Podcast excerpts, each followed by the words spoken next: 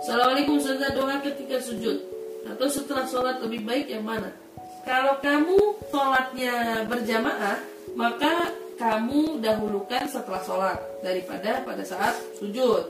Artinya kenapa? Karena di dalam berjamaah itu wal afdaliyah lebih diutamakan adalah mutaba'atul imam, mengikuti imam. Yaitu lebih utama.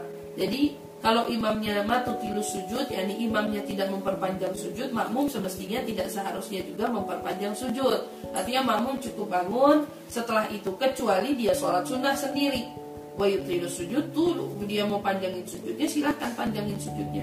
Itu tidak mengapa. Kalau ditanya mana lebih utama, tentu doa di tengah sujud itu pasti akan jauh lebih utama. Kenapa? Karena kita dalam keadaan sholat, kemudian kita dalam keadaan e, meletakkan dahi kita di tanah dengan penuh penghambaan kepada Allah dan ditambah lagi bahwa ada hadis Nabi yang menguatkan bahwa e, di saat kita sujud itu adalah waktu di saat kita paling dekat dengan Allah Subhanahu wa taala. Jadi boleh baik dan dianjurkan untuk doa di tengah sujud jika itu posisinya kita sholat sendiri. Tapi kalau berjamaah alangkah lebih baiknya mutabaatul imam mengikuti imam itu jauh lebih baik.